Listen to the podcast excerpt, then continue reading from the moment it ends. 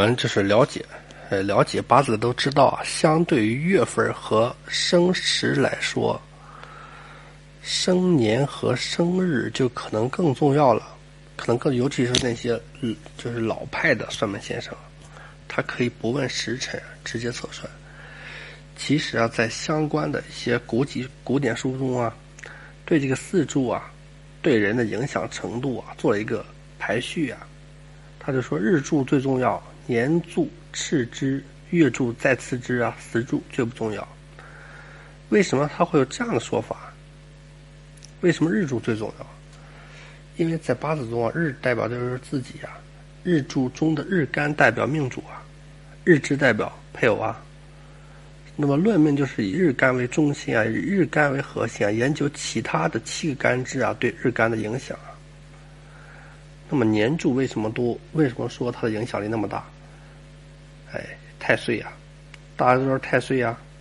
那么年柱干支就是人本身自带的当生太岁啊，被称为日元的终身之主啊。通俗来看就是说，年柱相当于总管，相当于这个命局的总管，就连日主本身都要归年柱来管。因此再看八字的大家首先要看的是年柱干支有没有冲克合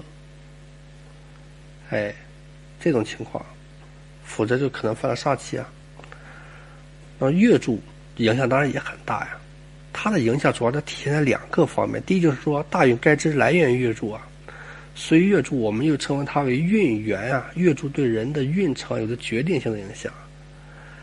第2个方面就是说啊，月令为定格局的用神之所在啊，主导着八字的格局啊。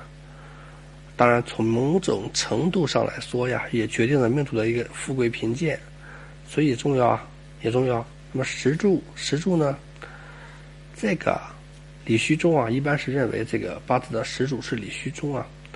李虚中啊，他只用3柱6字而不用时辰。后来这个徐子平啊，将3柱变为4柱啊，时辰才加了进来啊。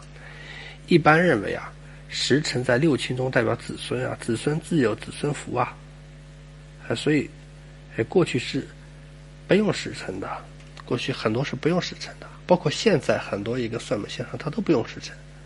当然总的来说，不管是年月日时，对命主的影响都很大，不能因为轻重而有所区别呀，这样你才可能判断的更准确一些。